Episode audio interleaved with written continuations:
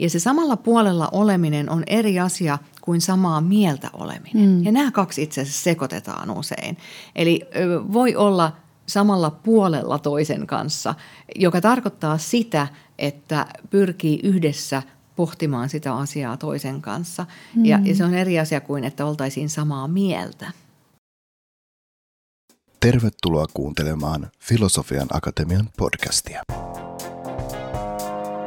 Keskustelemme työelämän murroksesta ja sen uusimmista ilmiöistä ja kutsumme sinut mukaan vallankumoukseen inhimillisemmän työelämän puolesta. Tämä on tiede, rakkaus, vallankumous.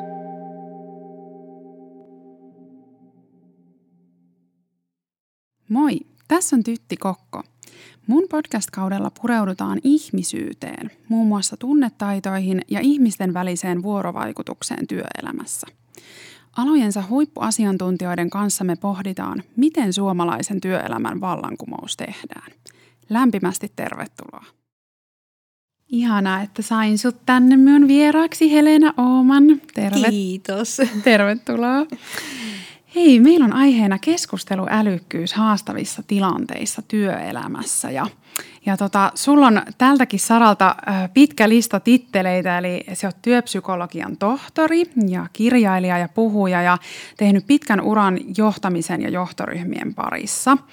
Ja sä oot opiskellut muun muassa neuvottelutaitoja Harvardissa ja sovittelua Lontoossa ja, ja hakenut oppia äh, FBIn Scotland Yardin ja CIAn entisiltä panttivankineuvottelijoilta.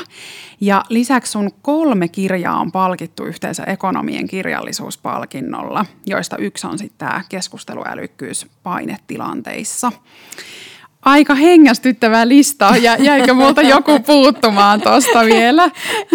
En, enpä muista, mutta tuossa oli kyllä ihan varmaan tarpeeksi kaiken näköistä. Että ihana olla täällä. Kiitos kutsusta. Ihana, kun tulit.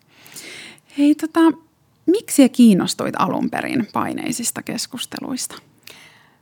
Mä oikeastaan kiinnostuin samasta syystä, kun – mä oon kiinnostunut kaikista niistä asioista, mistä mä oon kirjoittanut ja mihin mä oon syventänyt enemmän. Eli äh, halusin itse oppia toimimaan paremmin.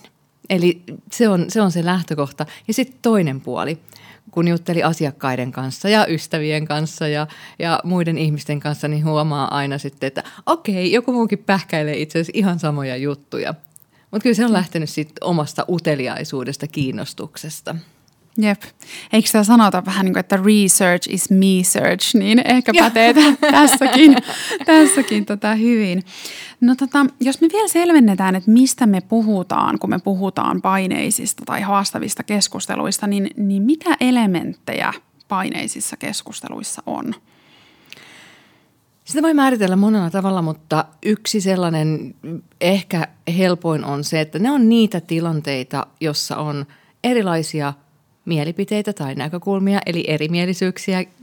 Ja sitten niissä on vahvoja tunteita. Ja sitten se on usein keskustelu, jolla on merkitystä jollekin. Ja sitten meille kaikille tapahtuu jotain, kun se paine kasvaa. Ja mitä enemmän siinä on näitä elementtejä, niin, niin sitä enemmän sitten tarvitaan niitä keskusteluälykkyyden taitoja. Sitten kun on ihan iisiä ja kaikki menee hyvin, niin sitten ainakin osan niistä voi unohtaa, ei ehkä kaikkia. Jep. Eli vahvoja tunteita ja, ja että sillä asialla on merkitystä jollekin. Joo, ja erimielisyyttäkin ehkä, erilaisia näkökulmia. Niin just, aivan. No me niin kuin tavallaan tota, mainittiin tuossa jo panttivankineuvottelut ja, ja, ja siellä on ehkä tietenkin ilmeistä, että, että niissä tilanteissa tarvitaan keskusteluälykkyyttä ja, ja neuvottelutaitoa, mutta nyt kun me puhutaan työelämästä, niin miksi keskusteluälykkyyttä pitää kehittää niin kuin organisaatioissa? Organisaatioissa ja elämässä kaikkiaan. Et mä jossain vaiheessa tajusin, että jos mä katson omaa elämää ja mä poimin sieltä kaikki sellaiset tilanteet, jolloin ei ole saanut sanotuksi jotain asiaa, vaikka olisi pitänyt sanoa. Tai on puhunut jostain asiasta liian myöhään. Tai on puhunut semmoisella tavalla, joka ei ole vienyt sitä haluttuun suuntaan. Jos kaikki ne saisi niin edes jossain määrin hoidettua paremmin, niin aika tosi hyvin olisi mennyt. Mm. Eli kyllähän se vaikuttaa äh, paitsi omaan itseen, niin myöskin toisiin ihmisiin ja siihen, että millaisella fiiliksellä, hengellä me niitä tavoitteita siellä pyritään saavuttamaan ja erilaisia asioita tekemään. Niinpä. Ja jos me mietitään vaikka niin kuin tiimien toimivuutta vielä, niin, niin mitä sä niin kuin siitä nostasit, että tavallaan mm, mikä merkitys sillä on ikään kuin sille, miten tiimi toimii, miten vaikka ihan mikä kiinnostaa johtoasemissa olevia, että miten, miten niin kuin hyvää tulosta me, me tehdään ja miten me saadaan tiimi toimimaan sen niin kuin yhteisen tuloksen eteen, niin, niin mitä sä siitä nostasit? Kyllä hyvässä tiimissä aina huomioidaan ihmisyyden perustarpeet, johon kuuluu ne paljon paljon onneksi viime aikoina puhutut psykologinen turvallisuus mm. ja, ja ähm, siellä on kuulluksi tulemisen tarve ja arvostetuksi tulemisen tarve ja itsensä merkitykselliseksi kokemisen tarve ja monet monet muut sellaiset perustarpeet. Ja silloin me puhutaan sellaisista asioista myöskin kuin – pakittamisen taidosta tai arvausenergian vähentämisestä tai mm. monesta monesta sellaisesta asiasta, joka luo siitä ympäristöstä sellaisen, että voidaan ja uskalletaan puhua asioista ja uskalletaan olla myöskin eri mieltä. Jep. Ja toihan on sitten taas itse asiassa Iida Mäkikallion kanssa tässä podcastissa aiemmin puhuttiin siitä, että miten, miten tärkeää niin kuin vaikka oppimisen kannalta se on, että me uskalletaan tuoda epäonnistumisia esiin ja just toi, että me uskalletaan olla eri mieltä, jotta, jotta niin kuin tiimi saa tarpeeksi niitä eriäviä näkökulmia. Juurikin näin. Miten sä, sä mainitsit tuossa pakittamisen taidon, niin, niin mitä se tarkoittaa? Se tarkoittaa sitä, että jos me ollaan jossain tilanteessa ja sitten huomataan, että tulee sanottua jotain, joka ei luokkaan sellaista reaktiota tai tunneilmapiiriä tai tilannetta, jota ehkä oletti tai toivoi tai halusi tai joka olisi tarkoituksenmukainen vaikka sen tiimin kannalta, niin sitten että me osattaisiin pakittaa. Ja se pakittaminen sen taito voi olla niinkin yksinkertaisia asioita, kun että huomaa sen toisen tai toisten ihmisten reaktion ja sanallistaa sen, mitä näkee, että hei, sori, nyt mä sanoinkin muuten vähän kömpelösti. Se voi olla näinkin pieniä asioita. Tai mm, mä olin yhdessä neuvottelussa tuossa jo jonkun aikaa sitten ja sitten kun sieltä käveltiin ulos, niin yksi ihminen sanoi toiselle, että mm, toi asia, mitä äsken tuossa puhuttiin, sä kyllä taisit olla aika paniikissa siitä. Ja sitten se ihminen, jolle tämä sanottiin, loukkaantui siitä. Ihan silmin nähden loukkaantui. Ja tämä ensimmäinen ihminen mun mielestä aika taitavasti pakitti siitä sanomalla, että niin, että et sä kyllä vaikutakaan semmoiselta ihmiseltä, joka kauhean helposti loukkaantuu. Eli se, se, on, se on tilanne tajua, se on kykyä nähdä ja huomioida – ja myöskin sanallistaa niitä omia huomioita ja havaintoja, jolloin tulee tarkistaneeksi myöskin, koska mehän, voidaan, mehän tehdään ihan virheellisiä havaintoja välillä, jo, jo, joille ei ole niin kuin, ö, oikeasti tekemistä sen toisen ihmisen kokemuksen kanssa, vaan se on joku meidän oma juttu, niin, niin myöskin tänä hybridi, etä ja niin edelleen aikana, niin se, että me niitä omia havaintoja sanallistettaisiin ja kysyttäisiin ja tarkistettaisiin ihan, että onko oikeassa, että olenko väärässä. Näitä näit ihan tosi yksinkertaisia juttuja, niin, niin jos muistettaisiin sen pakittamisen lisäksi. Ja sitten luopumisen taitoahan se on myöskin. Kyllä. Joo, ja tuosta niin toi vaatii kyllä varmasti semmoista ikään kuin jonkinlaista oman, omasta egosta kuoriutumista, että se, että sä tunnustat, että hei, että et, tota, sori, että kuulostiko tämä sulle väärältä tai että hei, että et, otit sä sen näin, että mä en ehkä tarkoittanut sitä näin tai näin, niin, niin varmasti monille ihmisille haastavaa. Oman egon ohittaminen on yksi vaikeimpia asioita ehkä kaikille meille ja – jos me se pystytään tekemään ja jos me pystytään tekemään se vaativissa keskustelutilanteissa, niin silloin me päädytään yleensä tekemään aika anteliaita tulkintoja. Ja näistä, nämä anteliaat tulkinnat liittyy mun mielestä tähän keskusteluälykkyyteen tosi paljonkin sillä tavalla, että jos ottaa vaikka tuolta uh, rauhanvälityksen puolelta esimerkin – niin mä haastattelin tota viimeistä kirjaa varten silloin CMillä johtajana ollutta Iton de Kakomaa.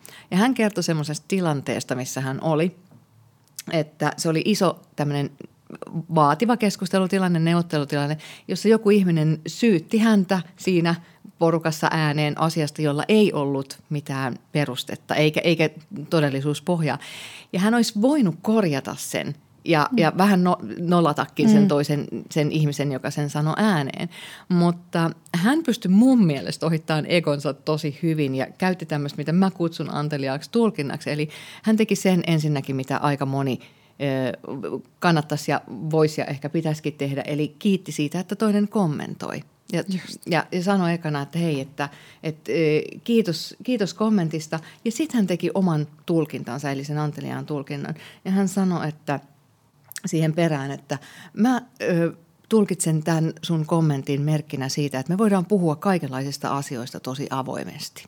Ja sitten hän johdatti keskustelun sinne, mikä oli sen keskustelun tavoitteen kannalta tärkein eikä koskaan korjannut sitä väärää syytöstä. Ja tämä vaatii mun mielestä ihan huikeita niin kuin oman egon ohittamista. No että ei silloin väliä, että äh, voitanko mä tai häviänkö mä, vaan sillä, että mitä me tehdään porukassa ja miten taitavasti me ohjataan keskustelua sinne, kun kuitenkin on asioita, joita yhdessä ollaan ikään kuin ratkaisemassa. Niin, niin sieltä puolelta myöskin paljon tuolta rauhanvälityksen puolelta pystyy ottamaan oppia, koska siellä on todella, todella vaativia tilanteita. Kyllä. Voi itse, toi on niinku aivan mun mielestä niinku tajunnan räjäyttävä suorastaan, että jos miettii arjessa, että kuinka paljon me kuitenkin aina yritetään todistaa olevamme oikeassa ja olevamme päteviä, niin se, että me sen Eks sijaan pystyttäisiin nielemään se ylpeytemme ja miettimään sitä päämäärää, niin tämä on ehkä niinku yksi isoimmista opeista varmaan, mikä ainakin itselle tästä jotenkin. Niin ja pakko myöntää, että ei sitä, vaikka kuinka hyvää tahtoa ja rakkautta on, niin ei kukaan varmasti aina pysty siihen siihen. Että se, se, on, se, on, se on vaativaa ja se on vaikeaa ja todella ihanaa ja hyödyllistä sitten, kun se tapahtuu oikeassa hetkessä. Jos me ajatellaan johtamista myöskin, mm. niin mitkä on niitä johtamisen kriittisiä pisteitä, niin ne kriittiset pisteet mun mielestä tulee usein just tuommoisissa hetkissä, että mm. lähdenkö mä siihen äh, tennismatsiin, että kumpi voittaa, kumpi on oikeassa ja sitten helposti ehkä tekee just sen virheen, että äh, kuvitellaan, että sä oot tyytymätön johonkin asiaan ja sä tulet mm. kertomaan siitä mulle. Niin kuinka kiva on, jos mä pidän pitkän yksin puhelun, jonka tarkoitus on osoittaa, että mun mielipide on oikea ja sun mielipide on väärä. Ja sitä me tehdään helposti sen sijaan, että juuri niissä tilanteissa muistettaisiin se vuoropuhelun merkitys, eli vuoropuhelun yhdyssanan ensimmäinen osa on vuoro. Mm. Ja sitten noin panttivankineuvottelijat käyttää yhdestä neljään periaatetta, että hankalissa tilanteissa sanoa asiassa yhdessä lauseessa, ellei pysty käytä maksimissaan neljä. Ja Just. Oikeasti sillä ei ole mitään väliä, onko niitä kaksi vai kuusi, vaan se, että muistisääntö, että mitä vaikeammaksi ja monimutkaisemmaksi tai uutta ajattelua vaativammaksi tai no yleensäkin monimutkaiseksi se tilanne tai keskustelu menee, niin, niin please älä pidä pitkiä yksinpuheluja, jossa varsinkaan jos yrität todistaa, että olet itse oikeassa, koska se ei vie yleensä sitä keskustelua älykkääseen suuntaan. Niinpä. Niinpä. Joo, tässä on tullut jo paljon itse asiassa näitä keskusteluälykkyyden elementtejä. Sä oot puhunut muun muassa näistä havaintojen sanottamisesta ja antelias tulkinta oli musta ihana termi ja, ja tämä yhdestä neljään sääntö, eli, eli niin kuin puhu vähemmän ja kuuntele enemmän. Mutta mitä muuta nostasit vielä, niin kuin, että jos me puhutaan, niin, niin mistä elementeistä se keskusteluälykkyys koostuu? Siellä on varmaan vielä, vielä vähän muutakin. Siellä on vaikka kuinka paljon ja se, mitä itsekin sieltä poimii, niin se vähän aina muuttuukin. Jossain hetkessä joku tuntuu tärkeimmältä, mutta yksi ehdottomasti todella tärkeä asia on keskustelun rohkeus. Eli tämä maailma ja työyhteisöt on täynnä keskusteluja, joita ei käydä, vaikka pitäisi käydä. Niin se on, se on jo niin kuin sellainen – ihan hirvittävän tärkeä asia ja minkä takia me ei käydä niitä, niin siihen on monia syitä. Mm. Aika harvan meidän peruskoulutuksessa on annettu sellaista työkalupakkia, jos nyt vähän kliseistä sanaa käyttää, mm. ää, mitä kaikkea kannattaa huomioida tai juurikin niitä ä, tunteiden – tulkitsemisen, säätämisen ö, ja niin edelleen taitoja, koska niihin me usein törmätään. Mm-hmm. Että joko aletaan varoon omia tunteita, epävarmuutta, pelkoa tai aletaan varoon sitä, että apua, jos me joudunkin täyt- tuottaa toiselle pettymyksen. Mm-hmm. Ja jokainen meistä joutuu tuottamaan toisille pettymyksiä myöskin joskus. Jep. Joo, eli tavallaan, että on se keskustelurohkeus, se, että sä uskallat ottaa niitä vaikeita asioita esille ja sitten on nämä taidot niin kuin niiden keskustelujen aikana. Ää, no Sä puhuit jo tuossa, että siihen keskustelurohkeuteen liittyy se, että meillä ei ehkä ole niin kuin niitä taitoja, just se, että, että olla niiden omien ja sitten olla sen toisen tunteiden kanssa, mutta mikä merkitys sun mielestä niin kuin organisaatiokulttuurilla on, jos me ajatellaan työyhteisöjä, niin, niin tähän keskustelurohkeuteen, että sillä niin kuin ilmapiirillä ja, ja tota kulttuurilla, mikä siellä on? Se on tosi keskeinen ihan älyttömän keskeinen. Itse asiassa aikanaan mun väitöskirjassa organisaatiokulttuuria ja itsensä johtamista, oman mielen johtamista käsittelin. Et kyllä se on, se on ihan huikein tärkeä se, että mitkä on niitä meidän yhteisiä tapoja ja, ja miten me suhtaudutaan toisiin. Miten me suhtaudutaan ihmiseen, joka äh, ei onnistu jossain hetkessä – mitä sanotaan, mitä ei sanota, mitkä on niitä kulttuurisia tekijöitä, joita ei sanota ääneen vai onko sellaisia ja millaisia ne on ja mit, mitä ihmiset kokee. Et kyllä se, se, on, se on todella niin kuin, ää, tärkeää ja, ja kulttuuristahan näkee tosi paljon siinä, kun katselee jotain organisaatiota, mitä mm. siellä tapahtuu.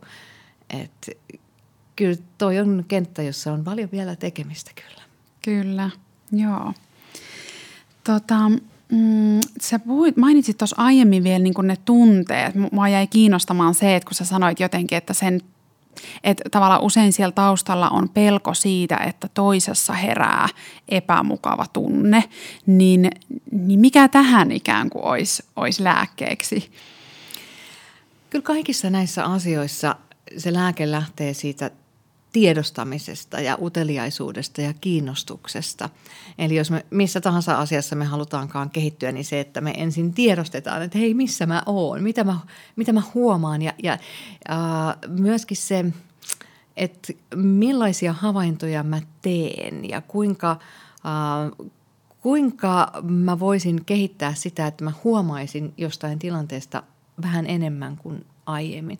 Ja joskus se on ihan vaan sitä, että siellä, mä olen paljon esimerkkejä siitä, että jostain asiasta aletaan keskustelemaan tiimissä ja porukassa ja nostetaan se esille, niin jos se auttaa siihen, että me, me havainnoidaan niitä asioita. Ja et, et kyllä se, tunteethan on sellainen alue kaiken kaikkiaan, josta onneksi on nyt jo pitkään puhuttu tosi paljon ja, ja se, että voi kysyä itseltään myöskin, että kun on jossain keskustelussa, niin millaisen tunnejalanjäljen mä haluan jättää siitä, että hmm. mitä se on ja mitä mä teen, jos mä en onnistukaan siinä. Että se lähtee usein kyllä semmoisesta niin kuin omaan itseen katsomisesta ja yhdessä tekemisestä, pohtimisesta – et se, ei, se ei aina tarvitse olla kauhean niin kuin monimutkaisia asioita edes. Hmm. Mitä toi tunnejalanjälki tarkoittaa? Se on juurikin sitä, että eh, kun joku tilanne on ohi, niin, anteeksi, mm-hmm. niin, niin minkä, minkälainen uh, tunneilmasto, fiilis jää – ja millaisia ajatuksia, millaisia tunteita herää sen jälkeen, hmm. niin, niin sitä voi, voi kysyä itseltään, että mikä on se mitä, mitä minusta jää jostain jonkun tilanteen jälkeen. Joo, ja mulla tulee tuosta nimenomaan niin tämä työelämäkontekstissa tuon tärkeys mieleen, että se, että jos meillä jää hampaankoloon asioita, joku keskustelu on mennyt niin, että mua on vaikka loukattu ja mä ikään kuin katkeroidun siitä, niin, niin sehän on selvää, että se vaikuttaa sitten meidän mun ja mun kollegoiden väliseen dynamiikkaan jatkossa. Että et varmasti niin kuin, totta kai yksityiselämässä myös tuo korostuu, mutta että et niin kuin, työelämässä tullaan just tuohon, että miten se sitten vaikuttaa siihen. Onko se nyt tiimityö tai työparin Joo, työskentely. Jo. Ja juurikin se, että meidän ei tarvitse sitä arvausenergiaa käyttää niissä tilanteissa, joissa me ajatellaan, että no onko nyt jotain jotain. Ja mulla itse asiassa täältä aamulta ihan hmm. konkreettinen esimerkki. Me tehdään tästä keskusteluälykkyydestä tunteiden kohtaamisen taidosta ja, ja näistä asioista tuon suurähtiläiden keulahahmon tun, keulahahmona tunnetun Pöyhösen Jussun kanssa tämmöistä livemusa puhekeikkaa. Ja me oltiin aamulla tämmöinen etäkeikka tekemässä ja, ja sitten siinä oli aika sateista siinä pihalla, kun me lähdettiin ja, ja mä olin vähän jotenkin ajatuksissaan ja, ja, ja, ja vähän, vähän väsynyt silleen, sille, että kun keikka oli ohi, niin, niin jotenkin olin ajatuksissa. Sitten me lähdettiin, meni vähän aikaa, en usko, että Jussu pahastuu, että mä kerron tämän. meni vähän aikaa, niin mä olin autossa vielä, mun puhelin soi ja Jussu soittaa mulle ja sanoi, että Helena, että kun sä aina puhut siitä, miten tärkeää on niin kun, tarkistaa havaintoja ja, ja niin kun, niin kun, tsekata ja ottaa rohkeasti asioita puheeksi, mm. että hän, et saako hän kysyä, että kun sä olit niin hiljainen kun, siinä, kun lähdettiin, niin mm. jäikö sua vaivaamaan joku siitä meidän keikasta? Just. Ja mä olin ihan niin kuin, ai ihana kiitos, että mm. soitit. Ei jäänyt, että mä olin vaan vähän väsynyt ja ajatuksissani. Mutta tuliko ihan mielettömän hyvä olo. Ja sitten se, että ei hänelle tarvinnut jäädä semmoinen olo, että mulle olisi jäänyt yhtään mitään siitä. Mutta mä olin varmaan niin kuin normaalia hiljaisempi siinä. Et ymmärrän hyvin sen hänen, niin että et hän jäi sitä miettimään. En mä sitä itse siinä huomannut, mutta sitten kun jäin miettimään, että no joo, näin se on. Mutta tuli ihan älyttömän hyvä olo siitä, että hän soitti ja kysyi, että hei, että saako hän kysyä, että, että mietityttikö sua joku siinä – Ihan älyttömän hyvä esimerkki. Ja sitten jos miettii noita niin pidemmällä aikataululla, että just se, että hän olisi nyt vaikka jäänyt, jäänyt sit itsekseen pohtimaan, että ei olisi uskaltanut ottaa tota esiin, niin, niin tota, kuka ties hän olisi jäänyt arvailemaan just, että okei, että teinköhän, sanoinkohan mä jotain hölmöä tai, tai loukkasinko mä Helenaa jotenkin. Ja tavallaan, että se vaikuttaa sitten taas siihen, että miten te, te toimitte jatkossa. Ja, ja, ja vaikka työelämässä, jos me ajatellaan jotain tyyliin kokoustilannetta, että joku esittelee jonkun oman ideansa ja, ja, ja sitten katsoo, että okei, työkaveri vaikka ohitti sen tai, tai näytti hassun ilmeen tai näin, niin, niin se, että sen sijaan, että mä jään arvailemaan ja mä jään tekemään tulkinnan vielä siitä, että okei, että toi Mikko ei muuten tykännyt tästä mun ideasta, että sen mielestä oli ihan tyhmä ja lapsellinen, että, ja sitten se vaikuttaa siihen, miten mä tulevaisuudessa mm, minä ja mm. Mikko mm. kommunikoidaan ja uskallanko mä esittää Mikolle ideoita, niin, niin sen sijaan, että mä uskaltaisin kysyä, että hei, että mua jäi vähän mietit, että sulla oli vähän jotenkin hassu Joo. ilme, tai ehkä sä osaat sanottaa paremmin, mutta tavallaan varmistaa sen, että, että, että mistä siinä oli kyse. Joo, ja toi on myöskin semmoinen tosiaankin organisaatiokulttuurikysymys, kun mä oon pitkään johtoryhmiä kehittänyt ja, ja sitten käynyt paljon seuraamassa ja arvioimassa johtoryhmän kokouksia. Mm. Ja sitten kun on niitä kokouksia, niin jossa käy vierailijoita, usein oman organisaation sisältä, että joku tulee esittelemään jotain, niin nehän on myöskin sellaisia tilanteita, kun ihminen on saattanut valmistella tosi pitkään jotain itsellensä tärkeää asiaa, niin, niin ei ole yksi kerta eikä kaksi, kun sit mä oon niin kuin sanonut sen jälkeen, koska sen, sen kokousseuran aikana mä en puutu siihen, vaan, vaan sit niin kun mm. sen jälkeen käydään läpi se, mitä siinä tapahtui, niin ei ole yksi eikä kaksi kertaa, kun mä oon sanonut, että hei, että mitäs luulette, että millainen fiilis sillä ihmisellä jäi tuosta tilanteesta. Ja, ja sitten mä oon tehnyt sellaisen huomioon, että yllättävän usein saattaa käydä niin, että jos on joku esitys, jos on hyviä asioita ja huonoja asioita, niin sitten kun on nopeita, ehkä vähän kriittisiäkin ihmisiä joskus, niin, niin että mihin tartutaan ekana mm.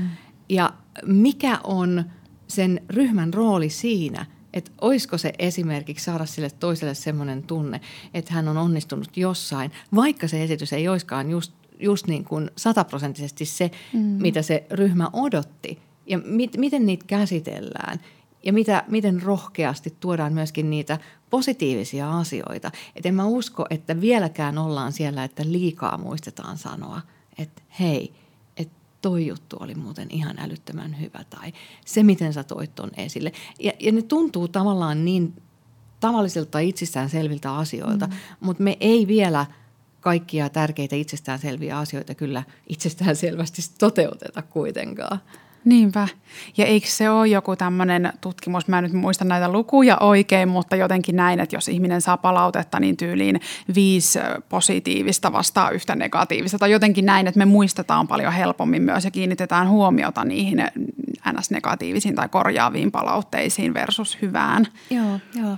joo sitä voi itse kukin miettiä, että jos on vaikka joku keskustelu, missä on käyty läpi erilaisia asioita ja ollut hyviä asioita ja sitten on yksi, joka jotenkin osuu aika pahasti, niin ky- kyllä se, niin kun, tai vaikka edes pahastikaan, niin, niin kyllä ne jää, jää sinne mieleen. Ja sitten sit just se, että miten, miten käydään läpi. Ja, uh, ja niin kun palautekulttuuri kaiken kaikkiaan. Mm. Mä, mä en tiedä, oot sä keksinyt niin kun palautteelle jonkun hyvän uuden sanan, koska se on ollut semmoinen, mitä mä oon pitkään miettinyt. Jos mä sanon sulle, että hei, että tota, että, että voinko mä antaa sulle vähän palautetta. Mm. Ja siitä ei heti ekana tule semmoinen, että jes, jotain mahtavaa. Et Englannissa on ihan loistava, kun eh, jos ajatellaan, että feedbackista puhuttiin ennen, niin, niin nyt on puhuttu pitkään feed forwardista, Joo. joka on niin kuin syöte tai jotain, mutta se ei oikein käänny suomeksi. Niin myöskin se, että millä ajatuksella, ja nyt kun mm, puhutaan ketterästä oppimisesta, jossa mm. niin kuin palautesyklit on nopeita ja niin edelleen, niin, niin kyllä se, että – mitä termejä me käytetään ja mitä sanoja me käytetään, niin kyllähän jo filosofit aikanaan ovat tienneet, että, että mm. kieli on mieli, että sillä on tosi paljon merkitystä, että, että mitä, miten me kuvataan asioita. Kyllä, joo. Palaute kieltämättä ja sitten se ehkä on helposti semmoinen aika yksisuuntainen termi. Juurikin, juurikin. Että tavallaan sen lisäksi, että siitä tulee helposti negatiivinen, että nyt mä oon tehnyt jotain väärin tai näin, niin se, että, miten se olisi just tätä vuoropuheluajatusta enemmän. Nimenomaan, ja vaikka se olisikin niin, että okei, mä annan palautetta sinulle ja sä voit antaa palautetta minulle, niin silti siinä on juurikin se, että, että siitä puuttuu se yhdessä tekeminen Kyllä. jotenkin, jotenkin niin kuin terminä mun mielestä. Että, ja, ja just se niin kuin vuoropuhelun merkitys, koska kyllä se vuoropuhelu on kuitenkin se – yhdessä tekeminen, niin kyllä se on sen keskustelun älykkyyden ydin. Niinpä, niinpä. Ja se vaatii joskus tosi paljon rohkeutta. Eli kaikkien meidän on helppo puhua asioista, joista on helppo puhua, mm. mutta sitten on niitä asioita, joita me varotaan tai ö, aletaan miettimään juurikin sitä, että mihin tämä johtaa. Ja mm. sitten voidaan aikamoisia häkkyröitä omassa mielessämme kyllä rakennella. Mm, mm. No sä oot tässä jo puhunut vähän siitä, että, että miksi se on, mutta minkä sä nostasit ehkä niinku semmoiseksi vielä semmoiseksi ydinasiaksi, että miksi se on meille niin vaikeaa nostaa näitä haastavia asioita esille? Kyllä se tunteiden varominen hmm. on juurikin se yksi, se, että koetaan, että ei tiedetä, miten mä sanoisin sen. Mutta väitän myöskin kyllä mm. niin, että jos me voidaan kohdata ne kaikki tunteet, niin todennäköisesti eh, me voidaan sanoa myöskin ne kaikki asiat. Ja se tarkoittaa silloin sitä tärkeää taitoa kuin epämukavuudessa elämistä. Mm. Se, että voi sanoa itselleen, että mä tiedän, että tästä tulee mulle epämukava olo ja Joo. mä voin tehdä sen silti. Ja, ja sitten just se, että harvan meidän peruskoulutukseen kuuluu – kauhean laajaa oppia valitettavasti siitä, että mitä vaikeissa tilanteissa kannattaa huomioida. Koska mm. sitten kun se paine kasvaa, niin meillähän tapahtuu jotain jokaiselle meistä. Ja sitten jokaisella meillä tietenkin on myöskin se kohta, missä me joudutaan omalle puolustautumiskäyttäytymiselle, missä me sitten hyökätään tai paetaan tai leikitään kuollutta, eli lamaannutaan tai jotain, jotain muuta. Ja missä kohtaa se piste on, niin se on tietenkin eri henkilöille ja eri asioissakin vähän eri kohdassa. Mm. Mutta se on myöskin semmoinen tarkkailtava asia sellaisissa tilanteissa, mistä voi saada kiinni kyllä, että jo, mitkä on niitä hetkiä, jolloin mulle itselleni tulee sellainen olo – että mä en saa sanottua, että tulee, tai tulee mieli hyökätä tai paeta siitä tilanteesta henkisesti mm, vähintäänkin, mm. tai huomaanko mä, että sille toiselle tulee, niin ne on sellaisia niin kuin pysähtymisen paikkoja.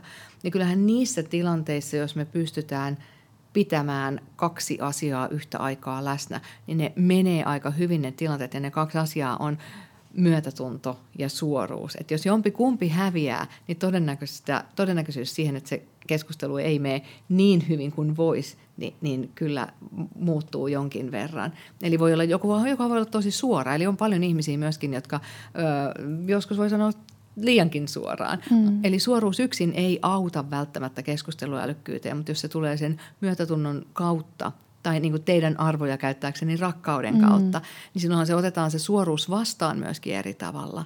Ja, ja sitten sit niin kuin sen myötätunnon lisäksi tarvitaan niin kuin myöskin se, että pystyy sanomaan myöskin suoraan, mutta millä tavalla. Niin Niinpä. tosi monilla asioilla on merkitystä. Kyllä.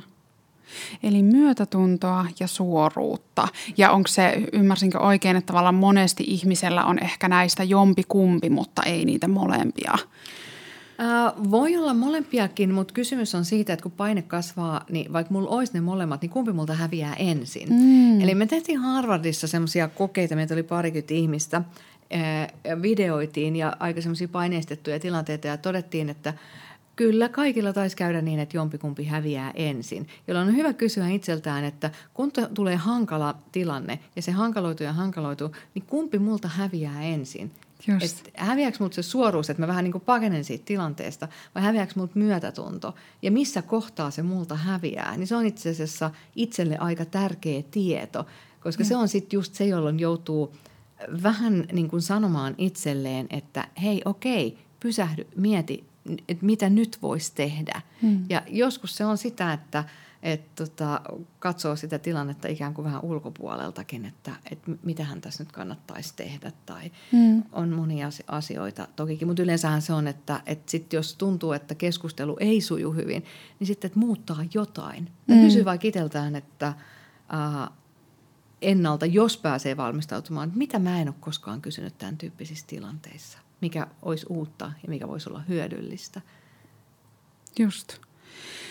E, miten tota voi niin kun mm, miten mä voin tavallaan, vai miten minä voisin vaikka selvittää, että kumpi multa häviää? Onko se vaan, että menemällä niihin tilanteisiin ja niissä jotenkin koittamalla olla ikään kuin kärpäsenä katossa, että reflektoi sitä omaa käytöstä, vai voinko mä jotenkin etukäteen testata, että, että kumpi, kumpi näistä mulla hä- häviää nopeammin? Kysy sun läheisiltä. Niin, joo.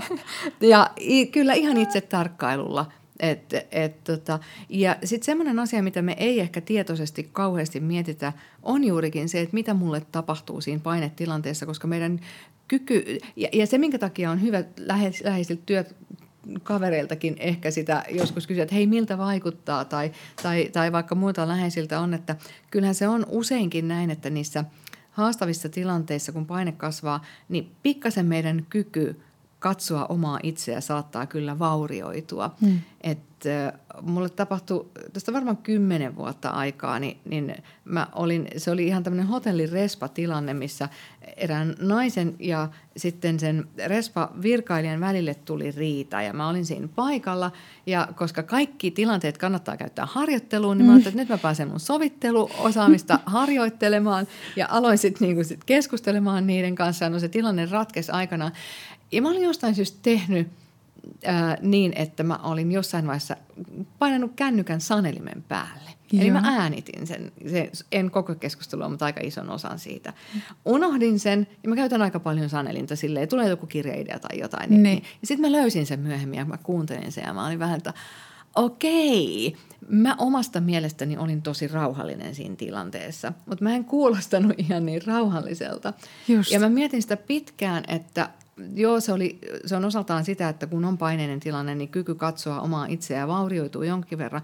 Mutta se, on, se oli myöskin sitä, että mä olin rauhallinen verrattuna niihin muihin ihmisiin. Mm. Mutta se oli hyvä niin kun, muistutus itselle siitä, että meillähän niin kuin hyvin tiedetään, niin meidän havainnot eivät aina ole ihan kovin tarkkoja kaikissa tilanteissa. Ja kyllä sitten yksi sellainen asia, mitä mä toivoisin, että tietoisemmin muistettaisiin, on se, että – me nimenomaan ää, tota, nähdään toisesta ihmisestä ja jokaisesta tilanteesta ja jokaisesta keskustelusta vain osa. Mm. Ja se on oikeastaan, oikeastaan sellainen, mitä olen yrittänyt itselleni muistuttaa tämmöisen omakohtaisen koiraesimerkin kautta. Mm-hmm. Mulla on Saksan paimenkoira ja mä olin sen kanssa autolla liikkeellä. Se viihtyi autossa tosi hyvin ja mä ajoin parkkihalliin. Mm. Ja jätin sen muutamaksi minuutiksi sinne. Jätin ikkunat auki ja sillä oli vettä ja tulin takaisin muutaman minuutin päästä. Istuin autoon sanoin sille koiralle, että hei, et sä oot tosi ihanasti täällä odottanut ja kohta lähdetään kotiin ja bla bla bla, jotain siinä höpisin. Ja mun ohi käveli mies, joka katsoi mua niin kuin jotenkin tosi oudosti ja mä mm. mietin vähän aikaa, että miten se mua tolleen katsoi noin pitkään, jotenkin sille selkeästi vähän oudon näköisesti. Sitten mä tajusin, että mulla oli ikkunat edelleen vähän auki, se kuuli mitä mä höpisin sille koiralle, mm. mutta se koira oli niin rentona, että se ö, makas siellä koko ajan. Eli se mies ei nähnyt sitä koiraa. Mm. Eli hän näki naisen, joka tuli autolle ja alkoi autolleen puhumaan, että hei sä oot hienosti odottanut täällä ja kohta lähdetään kotiin ja, ja niin edelleen. Ei ole ihme, että se katsoi vähän pitkään. Mm. Ja mä ajattelin, että okei, näin meille käy keskusteluissa joskus. Me mm. kuvitellaan, että me ollaan kartalla, mitä siinä hetkessä tai tilanteessa tapahtuu. Että jos muistaisi, että siellä on aina se joku koira, mm. mitä ei näe siinä hetkessä ja siinä keskustelussa, niin ehkä me just tarkistettaisiin enemmän, sanotettaisiin havaintoja enemmän, mm. pohdittaisiin yhdessä enemmän, käännettäisiin näkökulmaa tietoisesti, koska näkökulman kääntämisen taitohan on tietenkin ihan hirveän tärkeä myöskin. Kyllä. Toi oli havainnollistava esimerkki, joo. Pakko sanoa, tunnustaa tuohon, kun se liittyy tähän, että mulla on semmoinen auto, jolla mä oon ajanut 18-vuotiaasta asti ja se tosin nyt viedään romuttamolle, mikä mulla on tosi surullinen, mutta mähän juttelen sille joskus, mutta teen sen hiljaa, en niin, että kukaan kuulee, että, että joo, joo, ymmärrän, että se on, se on en, ehkä enemmistön mielestä outoa, mutta tuota, ähm, mitäs mun piti tosta, tota, tosta tuli paljon, paljon ajatuksia, ehkä tuosta niin havainnoinnista, mitä sanoit, että me sanotetaan ja, ja niin kuin sanotetaan niitä meidän havaintoja, niin, niin tarkoittaako se siis ihan sitä, että tavallaan mitä se keskustelukumppani ää, on sanonut, niin sä ikään kuin varmistat, että hei, ymmärsinkö mä oikein, kun sä sanoit näin, tai niin kuin toistan sitä hänen puhettaan vai? Joo, se on ilman muuta osa sitä. Voisi olla myöskin sitä, että sanottaa sitä, mitä itse kokee ja tuntee ja, ja, ja näkee et se voi olla myöskin, myöskin tota, e, tai se voi olla äh, erilaisia kysymyksiä, vertailevia kysymyksiä. Esimerkiksi mm. juurikin, että hei, mitä mieltä oot? Olisiko tämä parempi vai tämä vai mil, mitä muita vaihtoehtoja? Ja se, että, että avataan sitä keskustelua. Mm. Ja se keskustelun avaamisen, itse asiassa keskustelun auki pitämisen ja avaamisen taito on tosi tärkeä, koska jos ajatellaan, että me tullaan siihen haastavaan keskustelutilanteeseen, niin yksi ehkä sellaisia virheitä, mitä me tehdään, on, että me lähdetään saman tien hakemaan ratkaisua. Mm. Ja se voi olla joskus tosi järkevää ja hyvä, mutta jos se on tämä keskustelu, missä on niitä vahvoja tunteita ja, ja niin edelleen, niin voi olla, että se on ihan väärä ratkaisu. Että me. Tai väärä, että me lähdetään hakemaan sitä ratkaisua. Vaan silloin se ei mene niin, että haasteellinen tilanne, haetaanpa ratkaisu, edes vaikka se haettaisiin yhdessäkin, mm. vaan se on se, että hei, haasteellinen tilanne, avataanpa keskustelua. Ja vasta sen jälkeen lähdetään hakemaan sitä ratkaisua. Eli jos meillä on tämmöisiä ihan asiakysymyksiä, asia-asioita, mistä me ollaan eri mieltä, niin silloin ehkä helpommin voi ja kannattaa lähteä suoraan hakemaan sitä ratkaisua. Mm. Mutta se kaikki sovitteluhan perustuu juurikin keskustelun auki pitämisen taitoon ja. riittävän kauan ja, ja tota, kuulluksi tulemisen tunteen luomiseen. Just. Eli ei lähdetä hakemaan välttämättä hankalassa tilanteessa ratkaisua, vaan avataan keskustelu ja pyritään ää, pitämään se keskusteluyhteys auki. Joo, ja toki nämä voi olla osin päällekkäisiäkin, mm, mm. mutta ajatuksena se, että et niin kuin, kuinka asiapitoisesti me lähdetään sitä ratkaisemaan ja kuinka me huomioidaan ensin sitä, että et, et saadaan se kuulluksi tulemisen tunne. Ja on esimerkiksi sellainen äh, menetelmä, mm, itse asiassa eräällä mm, asianajotoimistolla, jossa kysytään ihmisiltä tai organisaatioilta, jotka on jo menossa suunnilleen oikeuteen tai ollaan jo todella vaikeissa keskustelutilanteissa, niin kysytään, että hei, että äh, haluaisitteko investoida kolme kertaa siihen, että katsottaisiin vielä, että mitä tässä voitaisiin tehdä. Hmm. Aika moni sanoo joo, ja sitten tapahtuu, mä pikkasen yksinkertaistan, mutta suunnilleen seuraavaa. Ensimmäinen tapaaminen, osapuoli yksi saa kertoa kaiken, mitä siihen tilanteeseen liittyy. Mitä siinä hänen mielestään tai heidän mielestään on tapahtunut, ää, millaisia tunteita se on herättänyt, millaisia asioita siinä on tapahtunut ja minkä takia on siinä ää, näkökulmassa, missä on ja minkä takia kokee, että ei siitä voi esimerkiksi vaikka pakittaa, mm. mutta myöskin niistä tunteista ja siitä prosessista. Se toinen osapuoli ei saa kyseenalaistaa, ei saa väitellä, vaan saa ainoastaan kysyä lisäkysymyksiä. Hmm. Ei mitään muuta. Ja siinä tapaamisessa ei tapahdu mitään muuta kuin tämä. Sitten tauko, viikko vähintään, osat vaihtuu. Se puoli, joka oli ollut kuunteleva, niin hmm. nyt saa kertoa kaiken, mitä hänen mielestään tai heidän mielestään siinä on tapahtunut ja mikä on tota, se tilanne ja mitä siihen liittyy ja, ja niin edelleen. Ja jälleen kerran se osapuoli, joka siinä ekassa tapaamisessa oli se enemmän äänessä, ei saa väitellä, ei saa niin kuin lähteä kyseenalaistamaan, vaan vain kysyä lisätietoa, kysymyksiä ja lisäkysymyksiä muutenkin. Mm. Kolmas tapaaminen, niin silloin lähdetään vasta puhumaan siitä, että hei, onko meillä muita tärkeitä yhteisiä asioita kuin tämä, mistä me nyt riidellään. Mm. Ja lähdetään ja oletuksena on, että tässä on osapuolet, joiden tarkoitus tehdä jollain tavalla yhteistyötä jatkossakin. Mm. 90 ratkee siinä vaiheessa. Perustuu Harvardin oppeihin, perustuu sovitteluoppeihin ja niin edelleen. Ja kaikista näistä löytyy ne, ne ihan samat perustarpeet sieltä taustalta. Niin just. Ja se kuulluksi tulemisen tarve Juurikin. yhtenä tärkeänä siellä. Joo. Joo, tuossa tulee mieleen mulla itsellä siis tosiaan coaching-taustaa, niin tavallaan se, että miten siellä on paljon harjoiteltu, puhutaan kuuntelemisesta ja aktiivisesta kuuntelusta ja näin, ja sitä kautta sitten ihan nämä niin kuin johtamisen opit nykypäivänä, puhutaan valmentavasta johtamisesta, niin siellähän se toistuu myös hyvin kyllä, paljon se, kyllä. että miten sä sen sijaan, että koitat itse kertoa ratkaisuja ja, ja neuvoja, niin, niin tota, kuulisit sitä toista ja ohjaisit kysymyksillä häntä, häntä tota, ää, ratkaisuun. Joo. Mä vielä tota, niistä noista niin kun, tavallaan sitä keskusteluälykkyydestä ja, ja niistä haastavista keskusteluista, niin mä oon itse asiassa lukenut sen, sen sun äh, keskusteluälykkyyskirjan ja, ja tota, siinä sä lainaat tätä mm, tämmöinen entinen panttivankineuvottelija ja oliko hän nykyinen IMDn johtamisen professori George Colreiser, niin, niin että hän sanoo näin, että, että työyhteisön konfliktit ratkeaa samoilla periaatteilla kuin pahimmat panttivankineuvottelut pyrkimällä ymmärtämään toisen tarkoitusperät ja motiivin niin, niin mitä sä, ja, ja niin kuin tähän liittyen puhut siitä ikään kuin semmoisesta samalla puolella olemisesta ja me-näkökulmasta ja näin, niin haluaisit sä tätä vielä avata? Joo, mä uskon, että yksi tärkeimpiä päätöksiä elämässä kaiken kaikkiaan on – miettiä sitä, että ketkä on mun me-ryhmäläisiä ja ketkä on noin muut, koska tiedetään, että meidän aivot aktivoituu eri tavalla meikäläisiä kuin noita muita mm. kohtaan ja sitä pystyy jossain määrin ohjaamaan.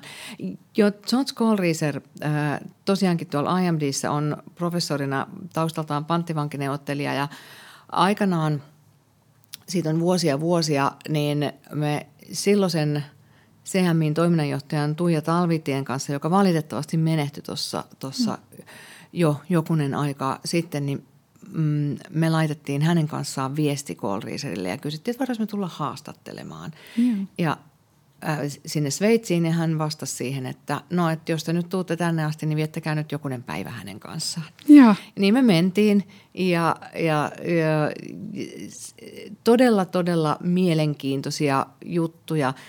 Hän on kirjoittanut myöskin hyviä kirjoja. Jos on joku suomennettukin, en tiedä mahtaako sitä saada. Varmaan sähköistä versiota mm, toki, tokikin saa. Kirjan nimi oli alun perin Hostage at the Table, joka on käännetty nimellä Johda dialogia. Hmm. Ja luopumisosaamisesta myöskin puhuu ja, ja hän on myöskin joutunut luopumaan ää, tota, asiasta, joita, jota toivottavasti kenenkään ei tarvitse luopua, eli hänen lapsensa on myöskin opiskeluaikana menehtynyt ja mm. hän kertoo siitä, että miten se myöskin johdatti häntä puhumaan näistä asioista. Mm. Ja, ja se, on, se on pitkä tarina, en, en mene ehkä siihen sen tarkemmin, mutta hän totesi, että kolme asiaa oikeastaan, jos natsaa paikalleen, niin silloin ää, suuri osa niistä panttivankineuvotteluista muistaakseni olisiko ollut 94-95 prosenttia ratkeaa ahnamoisesti. Ja ne a, samat asiat on tärkeitä siellä ihan työpaikalla. Mm. Ja se on juurikin tuo, minkä sanoit, että ää, pysähtyy pohtimaan – toisen ihmisen motiiveja. Eihän ihminen aina toki tiedä itsekään, mutta kysehän siinä on juurikin siitä, että pysynkö minä uteliaana toisesta ihmisestä – silloinkin, kun tilanne ei etene niin kuin mä haluan. Mm. Että jaksanko mä olla utelias siitä ihmisestä. Ja uteliaisuus on siitä hyvä tunne, että silloinhan meillä ei aivoihin ihan kauheasti mahdu sellaisia negatiivisia tunteita, jos, jos mä oon susta utelias. Mm. Ja, ja toinen on se tunnesiteen luomisen taito, joka tapahtuu kysymällä ja kysymättä ja joskus hiljaisuudella. Ja, ja, ja sitten kolmantena niin kuin halu auttaa. Että mm. et tietääks toinen ihminen tai toiset ihmiset, sulla on aito halu auttaa. Tietenkin silloin täytyisi olla se aito halu auttaa. Mm, mm. Että et tällaisia, mutta mut siellä on, tota, oli, oli hyvin herättävä reissu kyllä kaiken kaikkiaan. Joo. Ja siitä itse asiassa lähti kaikki tämä, kun sit nämä kaikki muut panttivankineuvottelijat, mitä on tullut, tullut tuolla maailmalla kierrettyä sen jälkeen, niin se lähti itse asiassa tästä jutusta aikanaan. Just. Toi on tosi herättävä, herää sitten heti kysymys siinä, että just, että jos me ajatellaan, että on vaikka tämmöinen tilanne, että, että mulla on vaikka työkaveri on jotenkin pettänyt mun luottamuksen, että se ei ole vaikka toimittanut ajallaan lupaamassaan aikataulussa jotain juttua ja sitten mä oon joutunut siitä, siitä ongelmiin vaikka esihenkilöille tai, tai niin kuin joku tämmöinen, että mihin liittyy semmoista syvää vaikka pettymystä ja, ja vähän niin kuin vihaakin toista kohtaa, niin sitten se, että minä osaisin niin kuin siinä tilanteessa ajatella, että, että mulla on halu auttaa tai että mä niin kuin olisin samalla puolella kuin tämä ihminen, niin, niin tuntuu vaikealta. Mutta. Se on vaikeaa ja joskus se voi olla niinkin päin, että sitten pyytää apua siltä toiselta. Että se voi mm. olla myöskin sitä, että hei, että mulla on tämmöinen juttu, mulla on tämmöinen fiilis haluaisit auttaa mua niin kuin pohtimaan, että miten tästä päästäisiin eteenpäin, mm. niin itse asiassa ihmiset auttaa usein tosi mielellään. Ja se samalla puolella oleminen on eri asia kuin samaa mieltä oleminen. Mm. Ja nämä kaksi itse asiassa sekoitetaan usein. Eli voi olla samalla puolella toisen kanssa, joka tarkoittaa sitä, että pyrkii yhdessä pohtimaan sitä asiaa toisen kanssa. Mm. Ja, ja se on eri asia kuin, että oltaisiin samaa mieltä. Toi on tosi hyvä erottelu. Mulla tulee tuosta itse asiassa yksi esimerkki mieleen. Niin kun paljon on myös näitä mönkään menneitä keskusteluja, mutta, mutta tota, yhden mun aiemman esihenkilön kanssa, joka itse asiassa oli, oli niin kuin mun kollega, että se oli vähän sellainen, ei ehkä niin virallinen esihenkilö, mutta ikään kuin esihenkilö asemassa. Ja, ja me käytiin tämmöistä haastavaa keskustelua, että me oltiin niin kuin eri mieltä mun äm, työaikaan ja samalla palkkaukseen liittyvästä asiasta. Että, että hän oli niin kuin ehdottamassa mulle mun muuttuneen elämäntilanteen takia tämmöistä niin lyhempää työaikaa, ja, mikä tarkoitti myös matalempaa palkkaa. Ja, ja mä koin sen niin kuin epäoikeudenmukaiseksi ja vääräksi. Mä koin, että mä kyllä pystyn, pystyn tekemään niin kuin täyttä työaikaa ja näin, niin, niin me käytiin se keskustelu silti niin kuin tosi hyvässä hengessä. Tietysti me oltiin ystäviä muutenkin, että meillä ehkä oli semmoinen pohja, mm. pohjaluottamus siellä, mutta toi on hauska, koska me todettiin se, vielä sen keskustelun päätteeksi, kun me sitten siinä niin kuin päästiin kyllä, päästiin niin kuin lopputulokseen, niin jotenkin todettiin, että hei, että tämä oli jotenkin, että me oltiin eri mieltä, mutta samalla puolella. Mun mielestä me vielä sanotettiin se Aa. ihan niin kuin noin. Niin, Joo. Mm. Joo, ja sitten tuossa on sekin, että joskus mm, vahingossa ajatellaan niin, että tämä pitäisi ratkaista nyt tässä yhdessä keskustelussa. Mm. Eli joskus on ihan hirmu hyvä ja tärkeäkin antaa aikaa ja todeta, että hei, että me on muuten tehty ihan tosi paljon yhdessä duunia sen eteen, että tämä asia, tähän asiaan löydettäisiin erilaisia näkökulmia tai ratkaisuja tai mikä se tilanne onkaan. Mm. Ja että nyt ei löytynyt – mutta että varmaan sellainen löytyy. Mm. Ja sitten sit tauko ja sitten sit niinku palataan siihen, koska äh, jos muistaisi sen, että on olemassa aina ratkaisuja, joita minä en näe juuri nyt. Mm. Ja niitä on olemassa. Ja usein se on juurikin sitä, että siirtää vaan niitä esteitä ikään kuin sen oman näkökyvyn edestä tai meidän näkökyvyn edestä. Niin, niin joskus se on just sitä, voi olla todella tärkeää sanoa ääneen se vaikka jonkun keskustelun päätteeksi, että hei, että me on kyllä löydetty monta kertaa erilaisia niin kuin näkökulmia, että ihan varmaan löydetään vielä jotain, mitä me ei, me ei nyt tässä vaan löydetä tai, tai ei nähdä. Että niitä ratkaisuja on olemassa, mitä me ei nähdä. Niinpä, niinpä. Tuo on hyvä pointti myös, että usein varmasti niin jotenkin ajatellaan helposti mustavalkoisesti, että kyllä tai ei. Että okei, no tämä keskustelu nyt ei ollut tuloksekas, niin, niin tähän ei löytynyt, löytynyt ratkaisua. Mm. Mutta se, että me uskallettaisiin ja maltettaisiin todeta, että hei, että nukutaanko yö yli tai että, että palataan tähän, tähän vielä. Ja jotenkin myöntää se oma, oman niin kuin havainnointikyvyn kapeus siinä, siinä hetkessä. Joo, meillä ei oikein ole semmoista niin kuin sisäänrakennettua niin kuin, mm, ajatusta päässä, että minun havaintoni ovat puutteellisia mm. ja joskus vääristyneitä ja joskus en huomaa jotain tärkeää asiaa ollenkaan. Että, että senkin takia se tauon pitäminen ja yön yli nukkuminen on ihan tosi hyvä myöskin. Niinpä, niinpä. Jos on mahdollista. Aina ei ole, mutta usein ehkä on. Niinpä, niinpä. Joo, tässä on tullut ihan älyttömästi kyllä niin kuin, ää, ihan käytännönkin esimerkkejä ja taitoja siihen, että miten, miten käydä näitä haastavia keskusteluita. Mä kysyisin nyt vielä, kun ollaan tässä, mm, ehkä ei ihan vielä post-korona-ajassa, ehkä toivottavasti pian, mutta tämä etäkommunikointihan on lisääntynyt tosi paljon, niin, niin mm, mitä sä siitä nostasit, että mikä näiden Zoom- ja Teams-palavereiden merkitys on, on tämmöisille niin haastaville keskusteluille? Me saadaan vähemmän aisti-informaatiota ja se tekee toki vähän joskus raskaammaksi sen tulkinnan. Ja kyllä mä olen sitä mieltä, että mm, silloin entistä, entistä tärkeämpää on juurikin se, että me tarkistetaan, sanoitetaan, mm. kysytään – pohditaan. Ja sitten mä oon jotenkin kuullut aika paljon tässä viime aikoina, että sitten kun ollaan etänä, niin tulee ne asia-asiat hoidettua, mutta Jep. ei niin kuin muuta. Ja sehän on kyllä oletus, mikään hän ei pakota siihen, että myöskin semmoista ehkä, ehkä vähän ajatuksen laajentamista siinä. Ja, ja sitten tietysti kirjoitettuja viestejä, kun paljon myöskin käytetään, mm. niin no kaikki tietää sen perusjutun, että jos on hankalia asioita, niin mielellään sit niin kuin muuta kuin kirjallisesti. Mutta e, kun me eletään aikaa, että on erilaisia ehkä vähän ylimääräisiäkin painetekijöitä, niin sen muistaminen, että ne viestitkin, jos kirjoittaisi pari astetta ystävällisemmin kuin miten, mitä puhuu, niin mm. sitten se sävy saattaa olla lähellä sitä, mitä on tarkoittanut. Et kyllähän tämä on on monella tavalla semmoista paineista aikaa. Ja yksi keskusteluälykkyyten pohja, josta oikeastaan ei ole vielä puhuttu, on kyky säädellä omaa olotilaa. Mm. Puhutaan paljon tänä päivänä resilienssistä ja monilla muilla sanoilla. Ja se, että missä olotilassa mä olen, kun mä menen johonkin keskusteluun. Onko mulla keinoja säädellä sitä omaa olotilaa? On se sitten ihan yksinkertaisesti hengityksellä tai ajatuksella tai millä, millä tahansa, niin se on ehkä sellainen, mikä on, on tässäkin ajassa hyvä muistaa.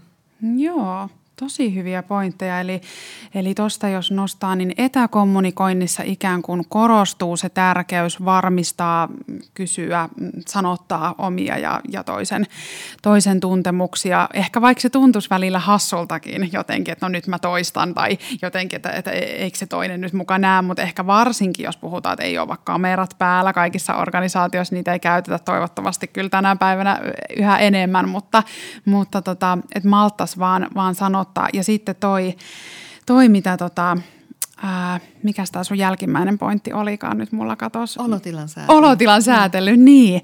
niin tuota, eli se, että äm, tarkoitatko sitä, että kun me mennään johonkin paineiseen keskusteluun, niin me etukäteen ikään kuin koitetaan rauhoittaa mielemme?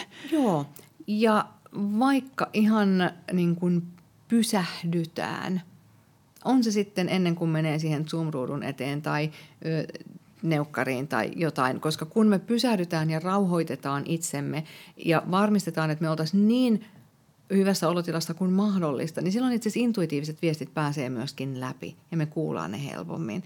Ja se, että missä olotilassa me mennään johonkin hetkeen, niin se näkyy ja kuuluu yllättävän paljon. Mm. Että mennäänkö me kiireisenä, mikä on se olotila, missä me mennään, niin se näkyy ja kuuluu vähän meidän vaikka äänensävyssä.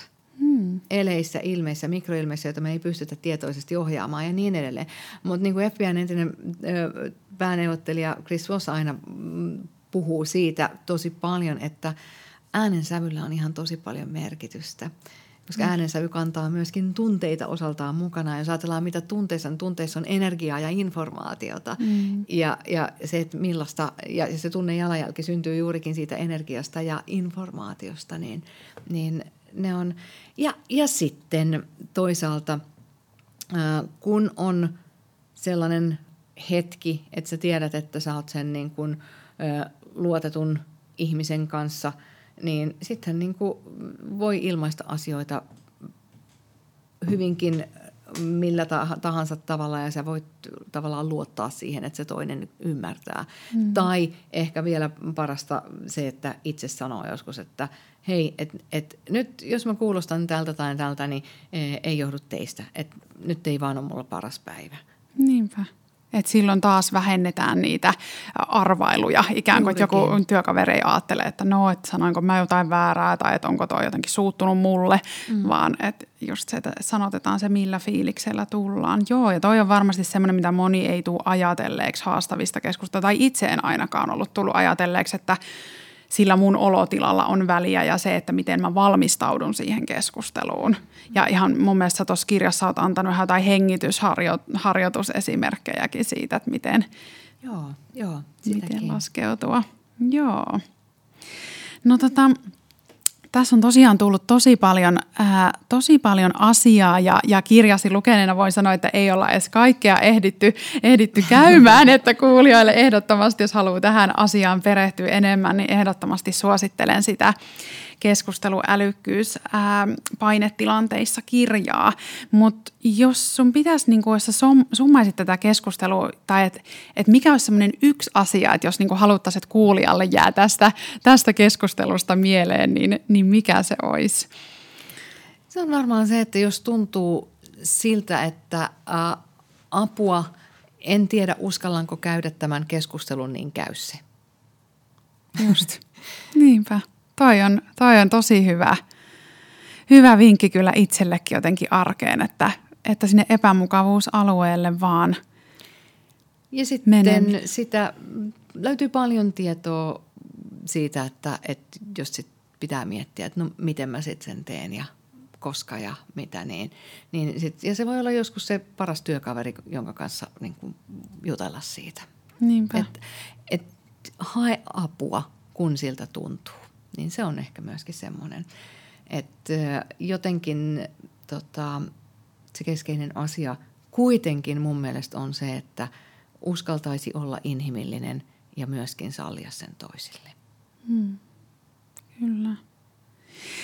No jos vielä sitten ajatellaan niin kuin laajemmin tätä meidän työelämää, niin, niin tuota, mitä sä siitä niin kuin näkisit tavallaan, no jos ajattelet laajemmin organisaatioita, johtamista ja, ja koko meidän työelämää, niin tavallaan jos sä saisit tehdä ihan tämmöisen niin kuin työelämän vallankumouksen, niin, niin mikä olisi semmoinen yksi asia, jonka sä muuttasit? Mä lähtisin tekemään sitä vallankumousta kyllä tuolta kouluista. Joo. Eli nimenomaan se, että me, me ollaan menossa hyvälle tielle mm. nyt jo, mutta mä veisin nuorille yhä enemmän tämän tyyppisiä taitoja.